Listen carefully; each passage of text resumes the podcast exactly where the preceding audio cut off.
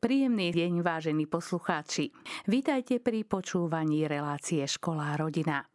V minulej relácii sme hovorili o knihe našej dnešnej hostky, docentky doktorky Márie Belešovej, ktorá má názov Škola nie je výchovný tábor. Počas relácie sme sa venovali rôznym problémom, ktoré výchovno-vzdelávací proces prináša a dnes by sme sa chceli venovať ďalšej časti, kde tieto problémy budeme rozoberať. Ničím nerušené počúvanie vám želá Marta Galbáčová. Deň sa chýlil ku koncu a deti už netrpezlivo v pyžamkách čakali vo svojich izbách, kedy príde pošta. S našou vychovávateľkou Ankou sme sa hrali, že sme poštárky a doniesli sme listy. Chodili sme z izby do izby a čítali listy od rodičov. Prišli sme aj do izby, v ktorej býval Šimon s ďalšími štyrmi chlapcami – tak a na dnes tu máme list pre Adamka, Lukáša, Mateja a Sámka. Krásne vyzdobené, vypísané listy sme im prečítali a tešili sa s nimi. Na Šimonovej tvári bolo vidieť náznak smútku. A ja? Pre mňa list nemáte? Opýtal sa smutne chlapec. Pošta nechodí každý deň, možno príde zajtra. Utešovali sme ho. Ostatní chalani si s úsmevom na tvárach odkladali svoju poštu pod vankúš a želali si dobrú noc. Šimon sa otočil chrbtom, prikryl sa paplónom až po uši a nepovedal ani slovko. Tak išiel deň za dňom a Šimon sa za každým pýtal. Pre mňa list nemáte. Prečítala som úryvok z knihy Škola nie výchovný tábor autorky Márie Belešovej, ktorú Teraz vítam tu v Bratislavskom štúdiu Rádia Mária Slovensko. Majka, vítaj, hm. veľmi ďakujem, že si prišla medzi nás opäť. Ďakujem veľmi pekne za pozvanie aj za tento krásny úryvok. Mňa to až dojalo skutočne k slzám, aj ten tvoj krásny poetický prednes. Ďakujem veľmi pekne. My sa budeme opäť zhovárať aj o tejto tvojej knižke a zároveň aj o tých krásnych príbehoch, ktoré táto knižka obsahuje. Nuž nadviažme. Čítala som v úvode príbeh, ktorý je skutočný príbeh, musíme to takto povedať, ktorý sa odohral niekde asi na nejakom školskom výlete, kde boli deti so svojimi učiteľkami a kde deťom prichádzali listy od rodičov. Jeden z detí, Šimonko, však listy nedostával. Ako pokračoval tento príbeh? Tento príbeh som nazvala Vymyslený list pre Šimona do školy v prírode. Ako si už povedala, tak eh, deti prirodzene čakajú od svojich rodičov, aj keď sú na krátku chvíľu ocestovaní, že ten rodič na nich myslí, že si spomenie obzvlášť, keď ostatní eh, chlapci tie listy dostávali a ten Šimon každý deň čakal, že ten list dostane a ten list neprichádzal. Eh, pani učiteľke to bolo veľmi ľúto a tak jej skresla myšlienka, že teda napíšu a vymyslia list, aby potešili tohto Šimona, pretože netrpezlivo čakal, ale mm, pri, pri tom, e, ako pani učiteľka napísala tento list a odvozdala ho Šimonovi. Šimon sa neuveriteľne potešil, bol uh, nadšený, skákal po posteli, uh, bol neuveriteľne šťastný, hej, od samého tiež dojatia nevedel ani zaspať. A pani učiteľka si bola vedomá, že možno z toho morálneho hľadiska práve nekonala správne, ale po ľudskej stránke jej doslova trhalo srdce pri pohľade na to, ako Šimon s nádejou čaká, že si tí jeho rodičia predsa len popri všetky tej práce, ktorú mali a zanepráznenosti, nájdu chvíľku um, čas a spomenú si na ňo aspoň pár slovami, milými nejakými hej, vetami. Uh, no, uh, toto celé sa dopočula Šimonová mama a nastal problém. Prišla za pani učiteľkou, veľmi jej vynadala, spravila incident aj pred ostatnými uh, učiteľkami, aj pred pani riaditeľkou a pani učiteľka si musela dať teda nejakú uh, sebareflexiu. No skončilo to teda veľmi smutne, aj pani učiteľka bola z toho sklamaná. Šimon sa o tomto nedozvedel, o tomto incidente, ale asi s odstupom času nejakých niekoľkých týždňov prišla po vyučovaní za pani učiteľkou uh, Šimonova mama s úplne iným tónom hlasu ako predtým. Cítila z nej akúsi pokoru. So skloneným pohľadom povedala – Prišla som sa vám ospravedlniť za to, čo som vám povedala a spôsobila. Pani mhm. učiteľku zamrazilo, nečakala takýto zvrat v mamičkinom správaní, tak tá jej všetko napokon e, vysvetlila. A Šimon mamičke prezradil, že to bol jeden e, z najkrajších dní v jeho živote, keď e, od matky do školy v prírode prišiel list, že si popri tých všetkých povinnostiach našla chvíľku a napísala mu pár riadkov. On si totiž myslel, že mama ho už nelúbi a má radšej svoju prácu ako jeho. Ona si myslela prirodzene, však na čo mu bude posielať nejaký list, však je to len týždeň, ktorý určite bez nich zvládne, vedie to už veľký chlapec a preto sa na ten list doslova vykašľala. No aj napriek tomu, že bol Šimon hej, možno výzorom vyspelejší ako ostatní spolužiaci, prváci v základnej škole, bol stále intelektovo malý chlapec, ktorý potreboval lásku svojej mamy.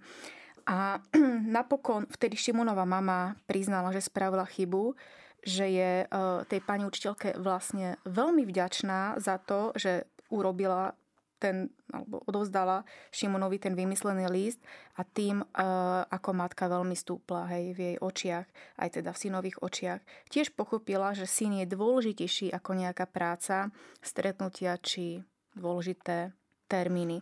A prirodzene nechcela, aby sa Šimon dozvedel o tom, že ten list napísala uh, pani učiteľka, ale teda, aby vedel, mm-hmm. že to bola mm-hmm. práve tá matka. Bolo mm-hmm. to teda nejaké tajomstvo. Aj tento príbeh poukazuje na to, že úcta voči učiteľom nie je vždy taká, ako by si zaslúžili a v tomto prípade naozaj sme mali možnosť poznať empatickú učiteľku, ktorá musela vydržať aj prejav neúcty voči nej zo strany matky, ale zároveň na druhej strane aj vidíme matku, ktorá si dokázala priznať chybu a dokázala sa učiteľke ospravedlniť. Vieme, že s problémami, o ktorých sme hovorili aj v predchádzajúcej relácii, sa stretávame v školskej praxi veľmi často. Skúsme si teraz spomenovať niektoré tie najčastejšie problémy, ktoré robia vrázky na čele učiteľom, riaditeľom škôl, ale aj možno rodičom, ktorí si nevedia dať rady. E, často je to napríklad záškoláctvo. E, aký máš názor práve na tento veľký problém? Tých výchovných problémov je teda možno aj niekoľko desiatok, nedá sa to ani zrátať na prstoch jednej ruky a práve to zaškoláctvo je taktiež veľmi nepriaznivý problém, ktorý tiež spôsobuje vrázky na čele teda nielen učiteľom, ale aj kompetentným orgánom, rodičom, lebo predsa rodič je zodpovedný za to, to dieťa. A keď chodí poza školu, tak sa mu môže prirodzene čokoľvek stať. Čiže možno ho tiež definovať ako nejaký nežiadúci jav, čím predstavuje nejaké porušenie základných pravidiel, ktoré vymedzujú a stanovujú práve tú rolu školáka. Povinnosťou žiaka je chodiť do školy a tam sa má teda učiť, správať sa nejakým žiaducím spôsobom a možno o zaškoláctve hovoriť vtedy, keď žiak úmyselne vynecháva školskú dochádzku. No a tie príčiny toho zaškoláctva môžu byť e, rôzne. Hej. Každý žiak má na to svoj vlastný ako keby nejaké vysvetlenie alebo dôvod, prečo poza tú školu chodí.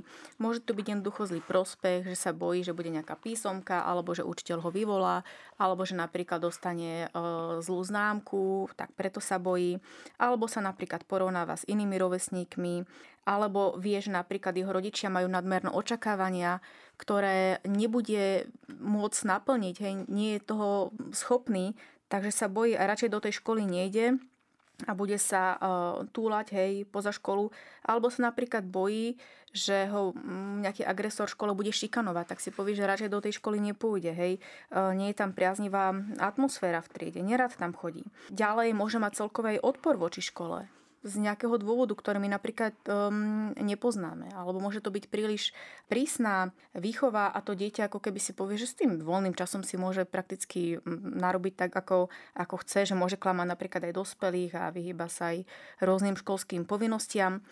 Môže to byť spôsobené aj tlakom ostatných spolužiakov, hej, že keď nie si e, s nami, tak jednoducho e, dokáž to, že si členom danej skupiny, takže sa nám podriať a spolu hej, blicujú, tak ľudovo mm. povedané. Môže dieťa sa týmto spôsobom aj snažiť o upútanie pozornosti, aj jednak aj rodičov, lebo doteraz mu nebola venovaná pozornosť. No ako dieťa zaujme tým, že sa začne správať zle. Hej, to zlé správanie môže mať teda rôzne podoby a toto môže byť um, uh, jedna z nich. No, je dôležité zamyslieť sa pred nad tým, prečo alebo u akej kategórii detí vzniká uh, záškoláctvo. Lebo keď je to, povedzme, žiak, ktorý nikdy nemal problémy, bol presne vzorný, aj čo sa týka správania, aj nejakých výchovno-vzdelávacích výsledkov a zrazu začne chodiť poza školu, je to teda pre toho učiteľa veľmi alarmujúce. Hej? A dáva to nejakú spätnú väzbu, že aha, tu asi nie je niečo v poriadku a vznikajú nejaké problémy. Môžu to byť konflikty s ostatnými spolužiakmi, môže to byť klamstvo, môže to byť zrazu agresívne správanie alebo celkovo nejaké tiež opäť um, problémy v rodine. Ďalej to môže byť zaškoláctvo u žiakov, ktorí pochádzajú nie priamo z nejakých najlepších e, podmienok alebo prostredia, kedy napríklad ten rodič doslova toleruje to zaškoláctvo, že to dieťa zostane doma, lebo sa nemá kto postarať o mladších súrodencov, mm-hmm. lebo treba robiť to a to, mm-hmm. lebo treba ísť na drevo, lebo proste hej, XY dôvodov, prečo to dieťa do tej školy jednoducho neposlať, hej. Alebo sú také deti, kedy rodičia vôbec nemajú ani tušenia, že by nepovedali, že to neexistuje, že moje dieťa by chodilo poza školu. Čiže buď tí rodičia klamaní sú, alebo nie sú. Ďalej to môže byť aj hej, interné záškoláctvo, kedy dieťa uteká zo školy napríklad nechá si zapísať prítomnosť, ale v priebehu dňa sa na nejaký čas vytratí, hej, alebo povyskakujú z okien a tak ďalej. Preto sú opodstatnené napríklad aj tá ochrana, aj ten kamerový systém, lebo jednoducho dôkazy hm. sú a nikto nemôže svedčiť potom proti tomu uh, učiteľovi. Alebo napríklad aj dieťa odmieta vedome školu, hej, že už len tá predstava každodenného dochádzania do školy spôsobuje niektorým žiakom psychické ťažkosti.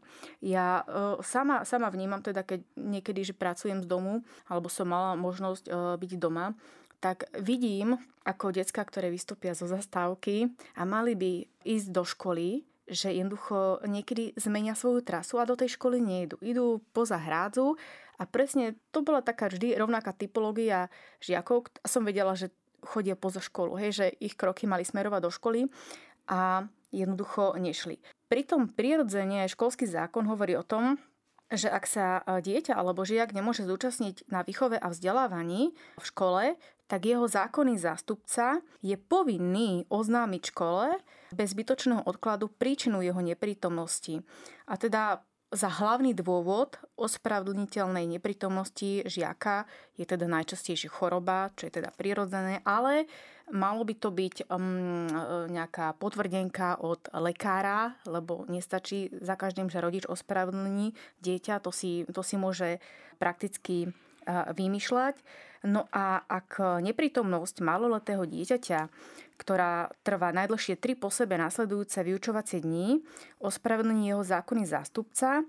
V osobitne odôvodnených prípadoch aj škola môže vyžadovať lekárske potvrdenie o chorobe dieťaťa alebo teda iný doklad, ktorý potvrdzuje odôvodnenosť jeho neprítomnosti. No a v prípade, že ten počet neospravedlnených hodín sa prekročí už svoju normu, tak tedy sa to začne riešiť, lebo ako som spomínala, to dieťa je povinné chodiť do tej školy. Hej. Neexistuje žiadne ospravedlnenie, pokiaľ to samozrejme teda nie je nejaký vážny aj rodinný dôvod alebo uh, nejaké ochorenie, že dieťa svojvoľne bude blicovať bez uh, udania dôvodu, hej, um, Bože chrániť, že by to ešte aj tolerovali rodičia, tak sa to potom začne riešiť.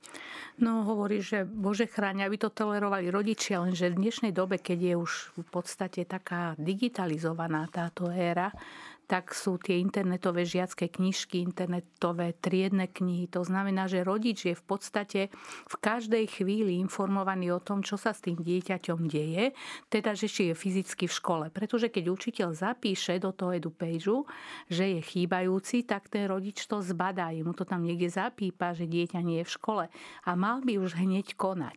Ale paradoxné je, že mnohí rodičia radšej túto situáciu neriešia, prípadne dajú nejaké ospravedlnenie a tým pádom vlastne aj toto záškoláctvo podporujú. Aké sú potom e, tie dôsledky tohto záškoláctva? Teraz nemyslím len, že je to nejaká újma na samotných výsledkoch alebo poznatkoch, ktoré má získavať počas vyučovania, ale čo potom? No veď ste, tom, to je to najmenej, hej, že o čo to dieťa príde, o nejaké poznatky, Aha. ja neviem, z fyziky alebo z matematiky, jemu na tom vôbec nezáleží, pretože on ten benefit vidí práve v tej neúčasti. Čo si možno ani neuvedomuje, lebo to učivo, alebo tá písomka, alebo tá ústna hmm. skúška ho tak či tak neminie. Áno. Čiže škodí len sám sebe a odkladá hej, jednoducho tú nepríjemnú udalosť.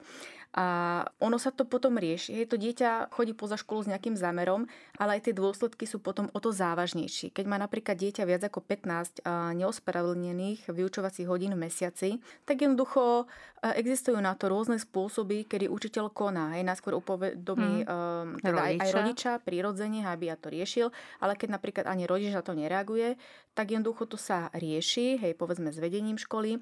No a potom sa upovedomí aj príslušný teda úrad práce sociálnych vecí a rodiny, ktorý teda oznamuje, že ak rodič e, nedba o riadne plnenie povinnej školskej dochádzky svojho dieťaťa, tak bude to mať aj svoje následky. Môže sa to oznamovať prakticky aj zriadovateľovi alebo možno príslušným orgánom hej, nejakej policie alebo nejakej sociálnej kuratele a tak ďalej. A v prípade teda, že je rodičovi poskytovaný prídavok na dieťa alebo príplatok prídavku a toto dieťa si neplne riadne povinnú školskú dochádzku, tak e, môže práve týmto nejakým kompetentným orgánom byť e, vydané, vydané rozhodnutie, ktorým e, sa určí, že prídavok na dieťa bude odňatý. A to je častokrát žiaľ ten motivujúci činiteľ, kedy ten rodič hej, si uvedomí, že toto asi nie je správne, keď nechcem prísť o tie peniaze, tak to dieťa pošle do tej školy a spraví všetko preto, aby sa dieťa tej výučby zúčastňovalo a častokrát aj sám odvedie do tej školy a dočká si, hej, kedy sa zatvoria berany tej školy, aby všetko teda fungovalo uh, tip-top. Tak to je. Mhm. So záškoláctvom veľmi často pôsobí, alebo teda úzko súvisí aj klamstvo. Je to tiež jeden z takých tých nedúhov, s ktorými sa stretávame aj v školskej praxi. Ako sa na to pozeráš? No, tak uh, nielen deti klamú, ale tak vo všeobecnosti klamú a už aj deti v materských školách, klamú dospelí, uh, možno pre to, aby získali nejaké výhody.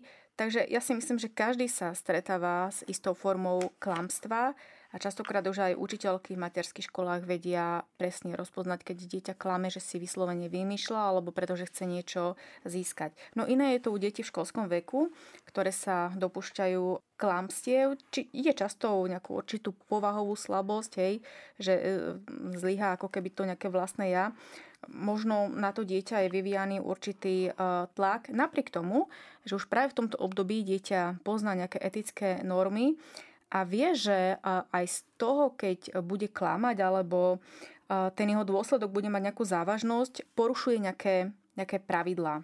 Toto klamanie môže mať charakter či už zapierania, čiže e, utají nejakú školskú známku alebo poznámku, prípadne rôzne iné e, priestupky. No a dieťa klame hlavne preto, pretože sa bojí. Bojí sa najčastejšie preto, že dostane nejaký trest, že mu istým spôsobom bolo ublížené. To je možno jeden taký dôvod, že vidí to momentálne ako nejakú východiskovú, unikovú situáciu, ktorá mu spôsobí hej, nejaký, nejaký benefit.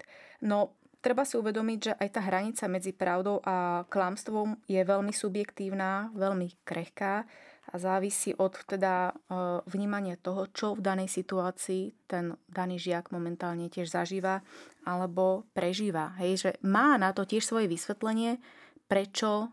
Klame, prečo chce klamať. Niekedy nepovie pravdu, lebo chce chrániť druhých. Napríklad, a to je jeden, je... jeden z dôvodov. Potom uh, ďalšie také uh, klamstvo je definované, že niekto klame v prospech druhých, hej, keď chcem niekomu doslova ako keby zachrániť kožu, hej, že ho v mhm. niečom podržím.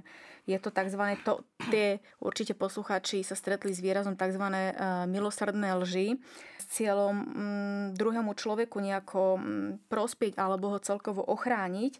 Je tiež také zvláštne, že práve tento druh klamstva klamstvá ako keby spoločnosť do istej miery aj tolerovala a očakáva teda, že ho budeme aj používať v tých bežných životných situáciách medzi ľuďmi, hej, aby vlastne prakticky utužovali aj priateľstva. Mm-hmm. No, ťažko povedať, hej, že čo je teda dobré, opäť sme na tej hranici toho morálneho, čo je správne, čo je nesprávne, hej, ťažko takto súdiť. A ďalej, keď niekto klame vo vlastný prospech, to znamená, že niekto chce získať určitú výhodu alebo e, sám seba ochrániť. Opäť, niekto chce spraviť e, dobrý dojem, to znamená, že zaklame, že jeho rodič, ja neviem, kde pracuje, alebo že boli napríklad teraz hej, niekde na dovolenke v zahraničí a pritom napríklad vôbec nemuseli byť, lebo keď sa decka medzi sebou porovnávajú, každý povie, kde všade bol, na nejak, nejakom exotickom ostrove, v Chorvátsku, pri mori. Mm. A mhm. také dieťa, ktoré, mm-hmm. ktoré skutočne presedelo, ako sa hovorí, celé prázdniny niekde na gauči pretelkou, tak možno to je jeden z tých impulzov, že prečo zaklame, lebo chce sa v očiach ostatných mm. spolužiakov ukázať, že tiež niekde bol získať akú, nejakú, nejakú výhodu pre seba a vyhnúť sa možno takému zosmiešňovaniu, ohováraniu pred ostatnými spolužiakmi. No tiež je to také mm, na uváženie smutné, ale mm, sú také deti, ja poznám také deti, ktoré si presne vymýšľajú aj takúto formu klamstva vo vlastný prospech. Môže to byť taktiež aj vedomé klamstvo, kedy si deti ako keby až vymýšľali, mali také rôznu formu nejakej konfabulácie, predstieranie, len preto, aby odviedli niečo pozornosť, alebo teda neustále splnia niečo prakticky nesplniteľné. To možno tak viac dospelí používajú túto formu správania ako samotné um, deti, alebo to môže byť, povedzme, medzi žiakmi často vyskytujúce sa prosociálne klamstvo. To znamená pokus uchrániť iného žiaka, najlepšie teda, alebo najčastejšie svojho kamaráta pred nejakým trestom. To znamená, že e, vezme vinu na seba alebo povie, že nie, on to okno nerozbil alebo on tú učebnicu nepoškodil, neroztrhol. Čiže je to klamstvo, ktoré pomáha inému e, žiakovi, alebo je aj forma nutkavého klamstva, kedy si je žiak vedomý, že nehovorí pravdu, ale sám nevie, prečo to robí. Hej, to sú už potom takí tí chronickí klamári, ktorí ťažko vedia posúdiť, sám sa zamotá doslova do svojich vlastných lží, nevie, čo je teda realita, čo je klamstvo. Tu si treba tiež nastaviť nejakú, e, niekde nejaký som počula, obraz. Áno, niekde som počula, že pokiaľ je to u tých detí, tých menších, že tam ešte je to akože kvázi normy, keď občas to dieťa nepovie pravdu, ale v určitom veku, už keď sa toto často opakuje, práve táto situácia, ktorú ty teraz hovoríš, že už je to niečo, čo je patologické. Ktorý vek to je? Už je to tak niekde nad 7 rokov, kedy by už dieťa malo vedieť, rozoznať, že kedy je už potrebné hovoriť tú pravdu, alebo teda čo je tá pravda čo nie? A áno, lebo dieťa už si práve na prelome toho predprimárneho a primárneho veku uvedomuje aj svoju vlastnú pozíciu, už vie vyvodiť aj dôsledky svojho správania, čiže vie, že ak mu niekto príde na tú lož, že ho ten trest neminie v nejakej podobe a forme, No tak jasné, hej, že deti v materskej škole, keď si zoberú hráčku alebo zbúrajú nejakú stavebnicu alebo kvôli niečomu zaklame, hej, že nie, ja som nemal cukrík a pritom ten cukrík už mal, mm, hej, lebo chce získať pre seba. To sú presne akože tiež tie mm. tolerované klamstvá. Ale no, čo si myslíš, dám takú otázku, že kto klame častejšie, dievčatá alebo chlapci? Alebo necháme možno aj našich poslucháčov porozmýšľať? Fíha, rozmýšľam nad tým, že čo by som povedala, neviem, chlapci? Dievčatá. Dievčatá. Dievčatá to práve z toho dôvodu, aby vyjadrili tzv. tie svoje skryté priania a taktiež robili sa aj výskumy na túto tému medzi uh, vekovými kategóriami, povedzme aj 6 až 8 ročných, čiže to sú tí naši žiaci primárneho vzdelávania. Tu sa napríklad paradoxne tá lož častejšie vyskytuje uh, u chlapcov ako u dievčat, ale taktiež no, každý z nich má na to svoj vlastný motív, že prečo prečo klamú, sú to problémy v škole alebo nejaké nezdary, hej, ktoré sa v tom školskom prostredí uh, vyskytujú. A taktiež nie je prekvapujúcim zistením, že takmer 30% chlapcov je mm, motív e, tohto klamstva založený na neposlušnosti voči rodičom. No a potom samozrejme u tých starších je to tak, že sa snažia vybudovať svoju vlastnú autoritu, hej, ktorá by nahradila autoritu dospelého, Takže si vymýšľajú, lebo to sú opäť tie obdobie vzdoru, hej, že kam ideš a s kamarátmi a potom, kde sa túla, poflakuje a vymýšľa si kdejaké príbehy. Tak e, sú to zaujímavé kategórie a najmä tie dôsledky, ktoré plynú aj z zisťovania tých príčin, že prečo uh, dieťa klame, hej, aby napríklad oddialilo hnev toho učiteľa alebo rodiča, lebo vie, že ten nával toho afektu, tých emócií by ten trest bol prísnejší ako s odstupom času, keď sa príde na tú príčinu, hej, povedzme o dva dní, alebo, ja neviem, to dieťa si vylepšilo nejaké svoje seba hodnotenie, mm-hmm. alebo ochránilo svoje vlastné súkromie, alebo sa jednoducho um, uchránilo pred strápnením pred ostatnými spolužiakmi v tejto súvislosti mi napadá taká skúsenosť môjho života s mojim vnukom, ale to mi teraz tak e, príde na um asi také odôvodnenie, že možno niekto klame preto, respektíve ak to tak môžeme nazvať, že klame, povie niečo, čo nie je pravda len preto, lebo povie to, čo ten druhý chce počuť. A poviem teraz aj konkrétny taký príklad, že vždy sa pýtame vnúka, ako bolo v škole výborne. No ale keď to hovorí stále a každý deň, no neverím tomu, že to tak je, ale on to tak hovorí, pretože si myslí, že my to chceme presne počuť. Áno, a keď si to ešte povedala aj tým tónom, tak to už by som hneď spochybnila, že to tak nie je. Výborne, vždy bolo výborne a to určite nebolo, ale skrátka, myslí si však, urobím im radosť, tak to chcú počuť, tak nech to počujú. Všetko bolo dobré, všetko bolo v poriadku. Takže aj takáto forma môže tak byť. nie len medzi deťmi, ale tiež mi napadá taký prirodzený, hej, že taký vtip medzi dospelými, keď si žena dá nové mm-hmm. šaty, ako v tom vyzerám, som v tom tučná a ja spýta sa že tak muž samozrejme povie, že výborne, hej, si štihla ako prútik, no tak um, to sú tie Áno, alebo aj keď sa nás niekto spýta, ako sa máte, poviem ďakujem, dobre, aj keď môžu sa nad tým úplne nezamyslím. Možno ma niečo trápi, ale áno, nebudem riešiť svoje vlastné problémy. riešiť, áno. Pred chvíľou sme hovorili o klamstve, ktoré je súčasťou asi už našej spoločnosti a každý z nás sa už s týmto neduhom v menšej či väčšej miere stretol. E, teraz sa budeme venovať ďalšiemu veľkému problému, ktorý sa netýka výlučne len školy ako takej, ale celej spoločnosti a je to agresivita. Keďže my našu reláciu venujeme práve škole a školstvu, tak e, načrieme trošku do života školy a do situácií, kde agresivita zohrávala hlavnú úlohu. V knihe, ktorú napísala naša dnešná hostka, docentka doktorka Mária Belešová, sa okrem iného uvádza aj veľmi negatívna skúsenosť, s ktorou sa zverila jedna pani učiteľka, e, ktorá sa týka futbalovej triedy deviatakov. Tí jej totižto poskákali po aute. Dôvod bol vraj ten, že im učiteľka dala nečakanú písomku, na ktorú žiaci neboli pripravení. Keď to konkrétna učiteľka nahlásila riaditeľovi školy, začali pátrať po tom, kto to mohol spraviť. Keďže škola mala inštalované kamery, ktoré si žiaci zrejme pri tomto trestnom čine nevšimli, vedenie školy presne vedelo, kto sa na tomto incidentne zúčastnil. Žiaci boli zavolaní do riaditeľne a zisťovalo sa, kto tento čin spáchal. Väčšina chlapcov sa nepriznala, niektorí sa priznali a iní hodili vinu na tých druhých, že to bol ich nápad.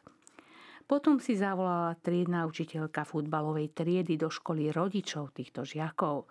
Na stretnutí bola prítomná aj učiteľka poškodeného auta a samozrejme riaditeľ školy. Keďže išlo aj o trestný čin poškodenia cudzieho majetku, rozhodnutie bolo len na dotknutej pani učiteľke, či to ohlási aj na polícii, alebo sa situácia vyrieši v tzv. tichosti. Po rozhovore riaditeľa dotknutej učiteľky a rodičov sa nakoniec poškodená učiteľka rozhodla, že to polícii neoznámi.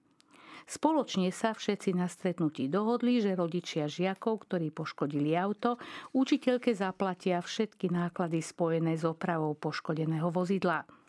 Trest však neobyšiel ani žiakov. Každý žiak dostal dvojku zo správania a okrem toho musel ostávať jeden mesiac po škole a pomáhať školníkovi, ktorý sa staral o školský dvor s upratovaním, zametaním a inými pomocnými prácami.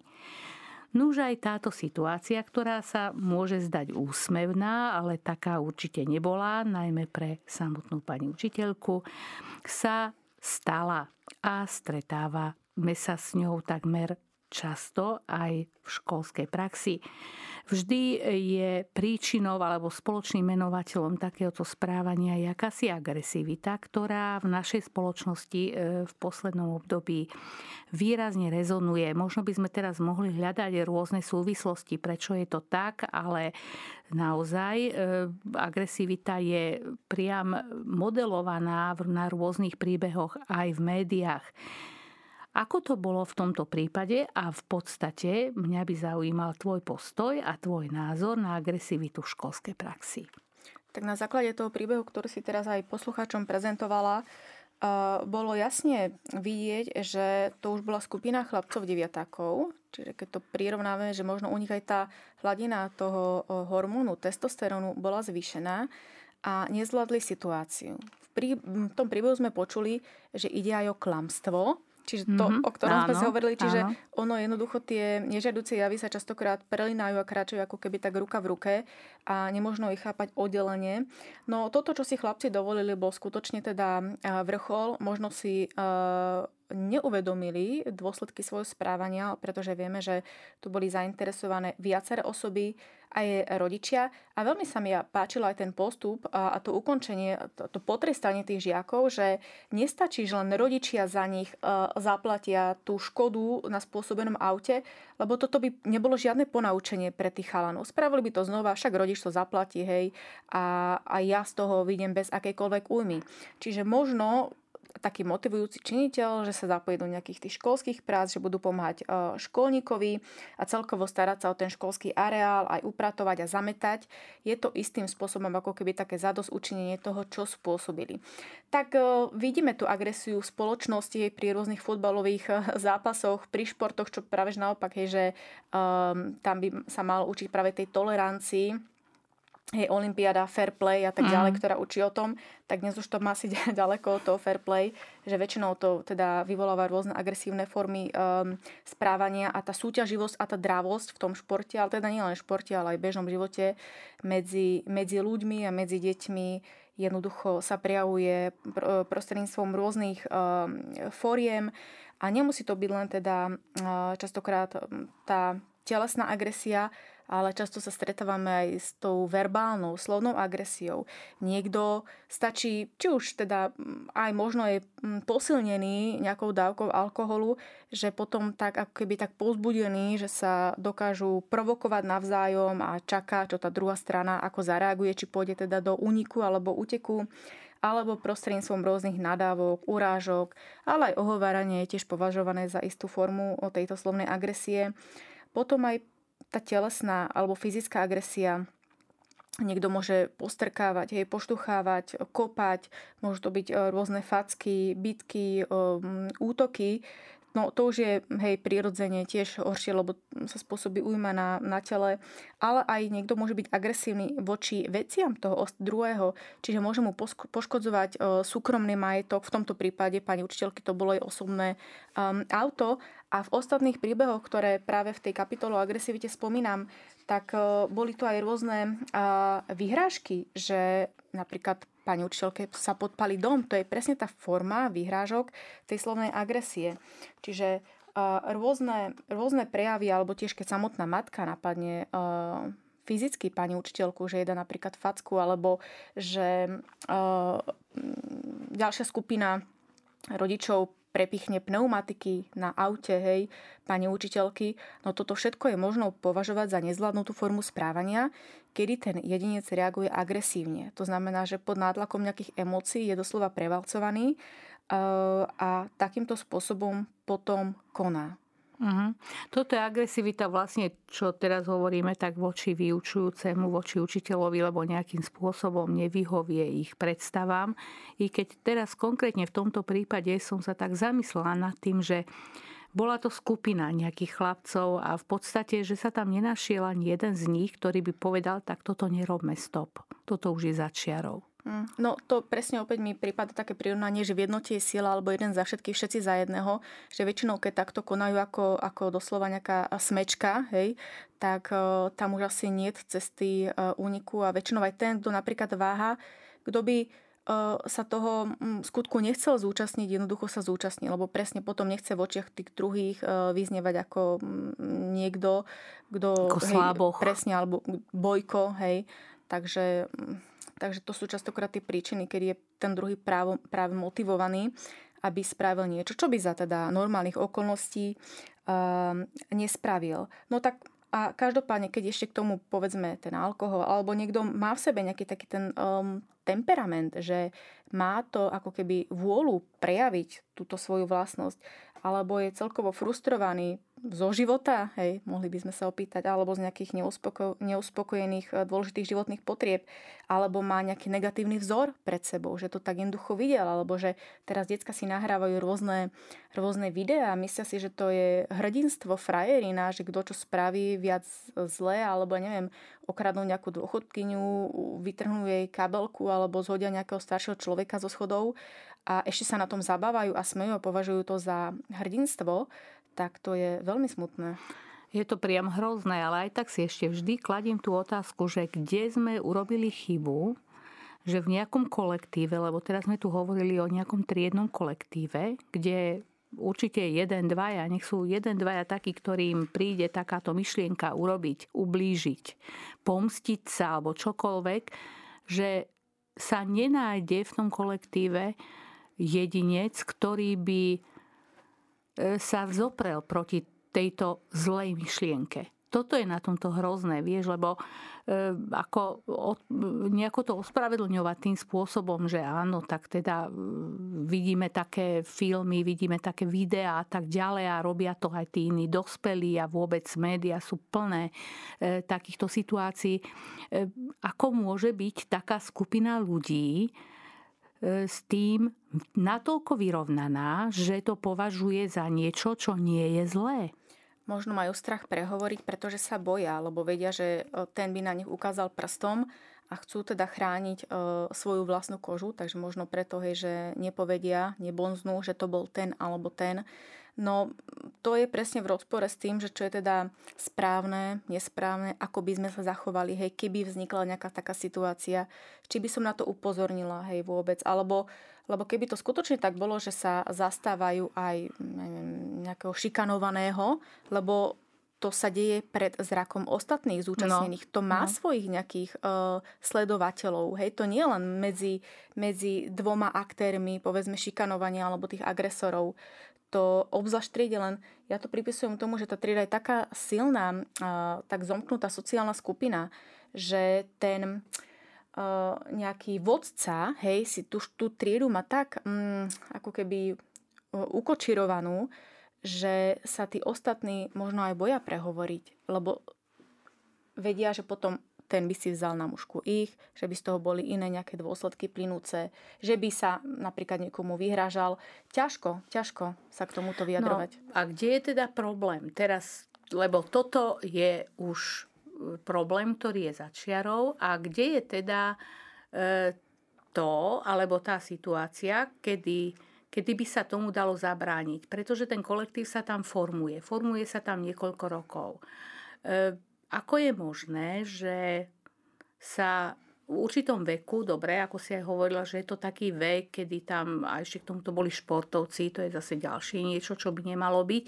Ale ako je to možné, že sa vlastne vedia tak veľmi zjednotiť a nie je pre mňa ani ospravedlňujúce to, že bojí sa tá určitá skupina ľudí, pretože aj tí budú v živote kráčať ďalej a vždy budú tí, ktorí budú potom poskokmi niekoho a budú sa báť. No, ako... tak, tak to funguje aj v súčasnosti, však to vidíme, ako to jednoducho funguje, hej, v tom, nielen teda na Slovensku, alebo uh, svete vo všeobecnosti, no každopádne by to takto nemalo byť. No, môžu existovať rôzne nejaké intervenčné programy, len opäť učiteľ nie je v tej konkrétnej triede permanentne. To znamená, že tiež má právo na oddych a počas tej akékoľvek teda prestávky ide do kabinetu a rieši si svoje vlastné veci.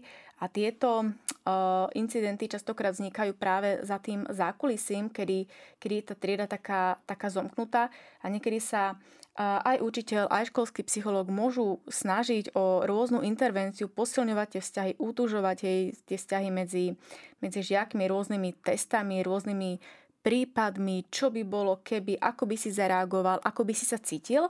Ale teraz mi napadá tiež také celkom pozitívne riešenie. Som sa rozprávala minulý týždeň s jednou mojou študentkou, ktorá teda robí aj mediáciu v škole, čo je celkovo taký nový a zaujímavý pojem že vznikne nejaký konflikt medzi žiakmi a ako ho riešiť.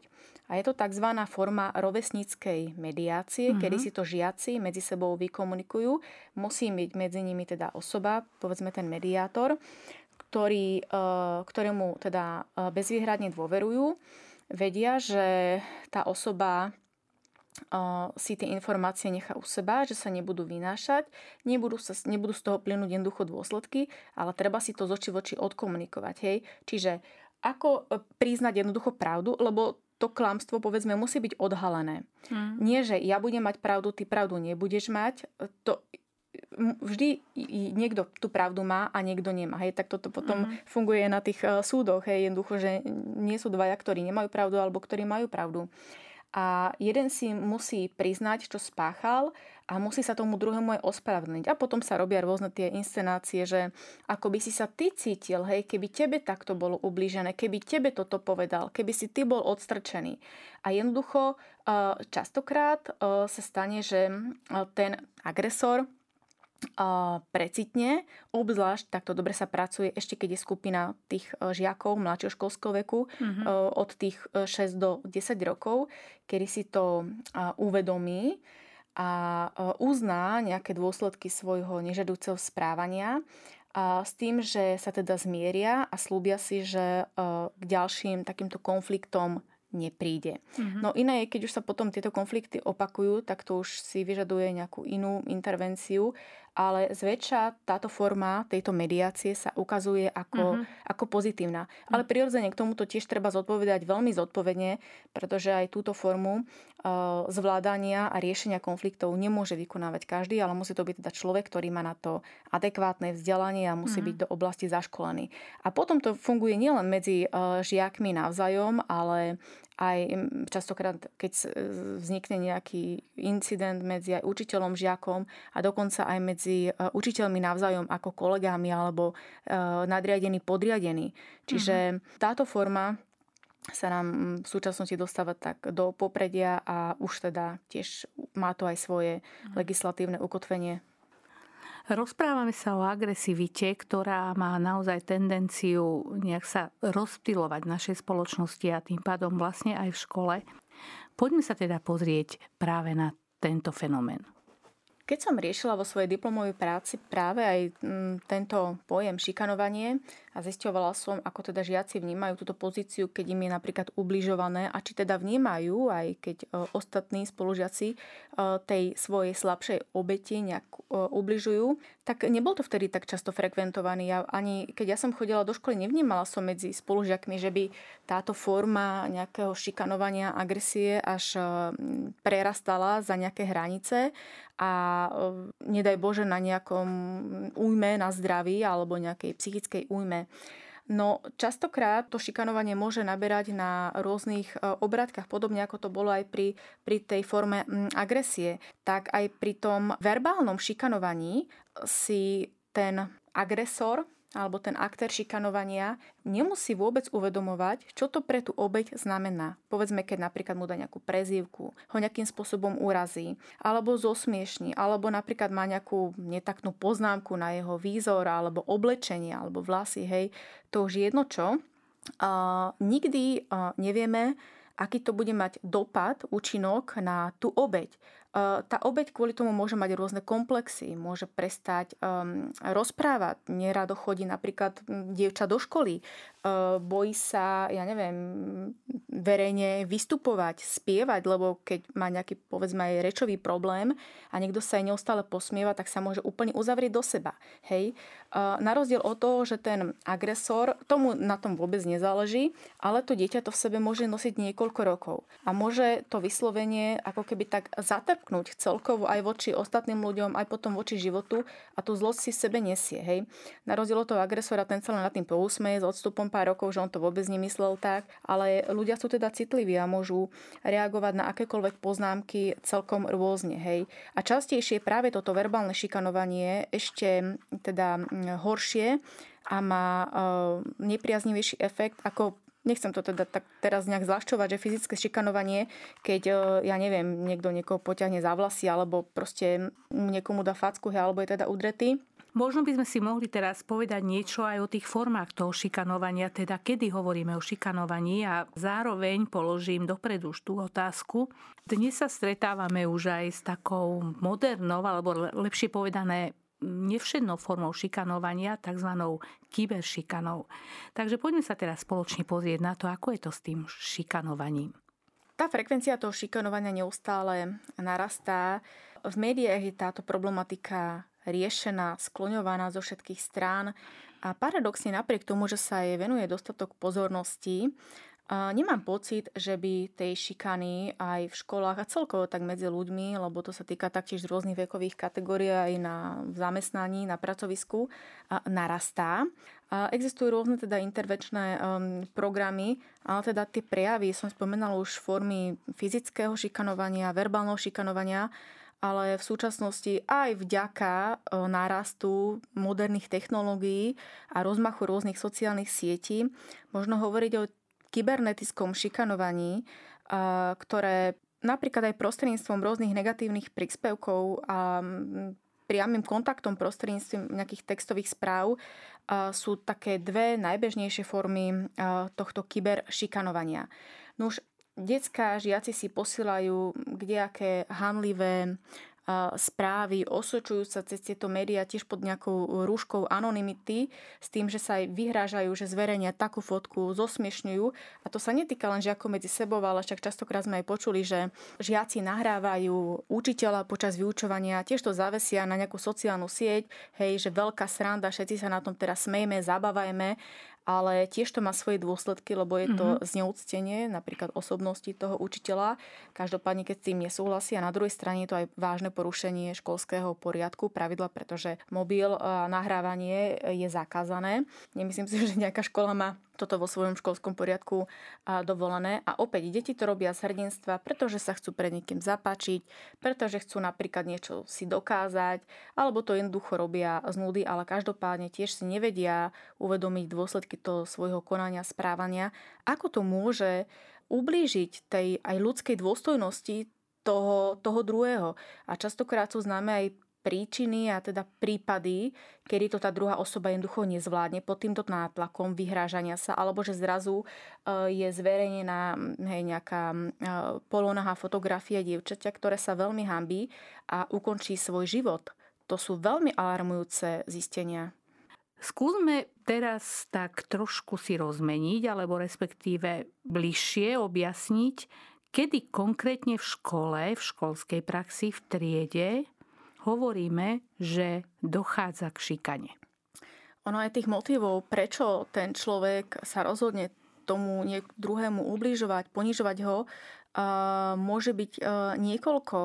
Môže to byť pocit nejakého seba uspokojovania, keď napríklad šikanujúci vidí, ako obeď trpí, že mu to prináša nejaké vlastné uspokojovanie, hej, že tá obeď je e, ponížená, nejakým spôsobom zahambená, že mu to uspokoje nejaké vlastné ego. Taktiež motivom môže byť aj túžba pomoci, chcieť niekoho ovládať. Hej, to sú tí tzv tiež um, narcisti potom v spoločnosti alebo manipulátori, ktorí toto veľmi ved- dobre vedia využiť potom aj ďalej v živote. Ale na to, aby niekto niekomu ubližoval, existujú aj iné motívy, ktoré um, teda majú svoj nejaký základ v nejakej motivačnej štruktúre. To znamená, že uh, ten aktér šikanovania, ten, kto šikanuje, vie, prečo to robí. Lebo napríklad chce na seba upútať pozornosť. Jednoducho túži byť stredobodom záujmu, pozornosti, robí teda všetko preto, aby získal obdiv a priazeň spolužiakov. Hej. Myslí si, že hrdina a istým spôsobom si to užíva dovtedy, kým tú pozornosť má. Hej, však ho vnímajú ako nejakého uh, vodcu a keď ešte si za to zaslúžia nejaký aplaus, potlesk alebo také to verbálne pozbudovanie, hej, že super a tak ďalej. Alebo niekto to robí len vyslovene, pretože doslova zabíja nudu, to mu prináša taktiež uh, nejaké uspokojenie, pretože robí niečo, čo ho baví. Uh, môže to byť aj motív Mengeleho, kedy um, ten aktér šikanovania jednoducho len skúša, čo tá obeď vydrží. Hej? Že pokiaľ, kde má až hranice tej agresie. Ja si pamätám, my sme v škole mali jednoho spolužiaka, ktorý bol taký veľmi tichý, nekomunikoval, nezapájal sa do žiadnych aktivít a samozrejme niektorým chalanom, hej, proste to nedalo a tak ho štuchali, iritovali a presne skúšali, pokiaľ vydrží. On bol ticho, nič nepovedal, ani verbálne im nikdy nič nepovedal, ani fyzicky na nich nezautočil, ale niekedy ten pohár trpezlivosti sa doslova hej, že preleje a práve u tohto žiaka keď mu niečo, ja neviem, spravili alebo nejakým spôsobom mu ublížili alebo mali netaktnú poznámku, tak jednoducho vybuchol a zobral prvé, čo mal na lavici, kružidlo a zahnal sa po tých uh, ostatných spolužiakoch. No, treba si uvedomiť, že takéto konanie môže mať až fatálne následky, hej. Ale otázka je, že prečo sa tiež toto neriešilo už predtým. Uh-huh. Lebo toto už je len vyslovene vyvrcholenie. A častokrát vidíme aj v škole rôzne incidenty, ktoré sa skončia teda nešťastne. Presne takýmto spôsobom, že tomu žiakovi dôjde trpezlivosť a napríklad e, vypichne oko ostrou ceruskou. To sú situácie, alebo do niekoho soti a neuvedomí si dôsledky svojho správania, že tá obeď môže nešťastne spadnúť hej, o roh hlavice, udrie si hlavu a môže to mať teda rôzne následky.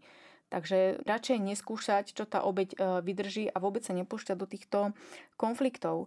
No tiež niekto robí preto, pretože žiarli. Hej, žiarli mm-hmm. preto, že ten um, druhý má sa krajšie oblieka, že má lepšie známky, že majú lepšie auto, že má lepšie rodinné zázemie. Čiže aj toto môže byť motív v tom, tom agresorovi a chce si jednoducho takto získať priazeň aj možno ostatných spolužiakov, dokonca učiteľov a je to istá forma aj e, pomsty. No a kto je teda na vine, respektíve nie, že na vine, ale kto mal zakročiť, aby sa toto nestalo? Vždy je príčina v rodinnom prostredí. Lebo dieťa len ako keby e, reflektuje a kopíruje to správanie a reaguje na to, čo sa deje doma. Hej, ako som už povedala, ten učiteľ nie vždy je prítomný v tej školskej triede a nevidí tieto uh, vzťahy tak dobre ako ostatní žiaci. Možno niektorí vedia, len ticho mlčia. Decka potom doma povedia rodičom, ja tiež keď počúvam rôzne tieto príbehy, že ako sa dokážu doslova takto dievčata šikanovať len kvôli tomu, čo majú e, oblečené. Rozumiem tomu, pokiaľ by sa toto dialo niekde mimo školského prostredia, ale si spomínala situáciu, kde sa to stalo v škole. Tak e, ako je možné, že napríklad vyučujúci pedagógovia nevedeli o tom, že je takýto problém a prípadne aj ostatní spolužiaci. Možno aj vedeli samotní učitelia, len to nikdy neriešili. Ako by sa dalo predísť, aby sa stala takáto hrozná situácia, ktorú si aj pred chvíľou spomínala? Lebo viem pochopiť jednu vec, že e, nemusí učiteľ vedieť o tom, keď sa deje nejaká šikana mimo školy. To znamená, že či už je to tá kyberšikana cez sociálne siete napríklad, alebo už v tom prostredí, kedy sú e, mimo vyučovania deti.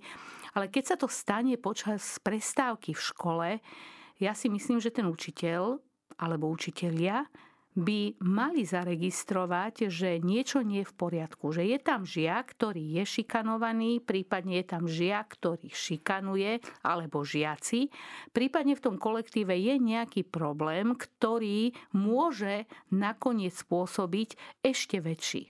Problém, ktorý sa vyskytne, nie je častokrát len jednorázovou záležitosťou, ale má opakujúcu sa tendenciu. To znamená, že tá obeď bude neustále obeťou a ten, kto šikanuje, bude šikanovať nielen tú konkrétnu obeď, ale nájde si aj ďalšie obete. No, um, učiteľ musí vedieť a poznať charakteristiku svojich žiakov, musí ich veľmi citlivo vnímať, čiže aj z toho dlhodobého hľadiska pýtať sa, že akí sú tí moje žiaci a, ako sa mení ich správanie. Predsa existujú nejaké také typické črty obeti šikanovania a k takému najbežnejšiemu takému ako keby opisu sa zaraďujú práve tie deti, ktoré sú až veľmi citlivé, hamblivé, tiché, utiahnuté, práve to sú tak v úvodzovkách uh, najlepšie typy hej, pre týchto mm-hmm. um, šikanujúcich deti, ktoré sú neisté, úzkostlivé, majú nízke sebavedomie, nešťastné, majú častokrát depresiu, sú také zronené hej, v porovnaní s ostatnými rovesníkmi, častokrát nemajú nejakého kamaráta alebo nepatria do nejakej party, lebo predsa keby patrili, tak by ich tá partia nejakým spôsobom e, podržala a skôr majú lepší vzťah e, k dospelým ako svojim rovesníkom. No a ak sú to chlapci, často sú fyzicky slabší ako ich rovesníci. Ešte sa nestalo, že by teda e, slabší chlapec napadol nejakého silnejšieho. Čiže možno aj tu majú tí niektorí silnejší chlapci výhodu lebo vedia, kde je tá ich sila a kde, čo si všetko môžu dovoliť. Mm. Dievčatá, ako sa hovorím, tak chlapci útočia svalmi a dievčatá uh, jazykom, slovami. Hovorili sme o šikane, ktorá je to téma, ktorá v podstate je veľmi frekventovaná a zároveň sa o nej ešte dá veľmi veľa hovoriť. My o rôznych problémoch, ktoré sa môžu vyskytnúť aj v školskej praxi, sa budeme rozprávať aj v ďalších reláciách. Dnes ďakujem našej dnešnej hoske, docentke doktorke Mári Belešovej za to, že opäť bola tu s nami. Ďakujem, ďakujem veľmi pekne a prajem všetkým poslucháčom krásny deň napriek tejto o, ťažkej téme. A vám, milí poslucháči, takisto ďakujem za pozornosť a teším sa na stretnutie s vami opäť najbližšie. Ostávajte s Rádiom Mária, s rádiom, ktoré sa s vami modlí.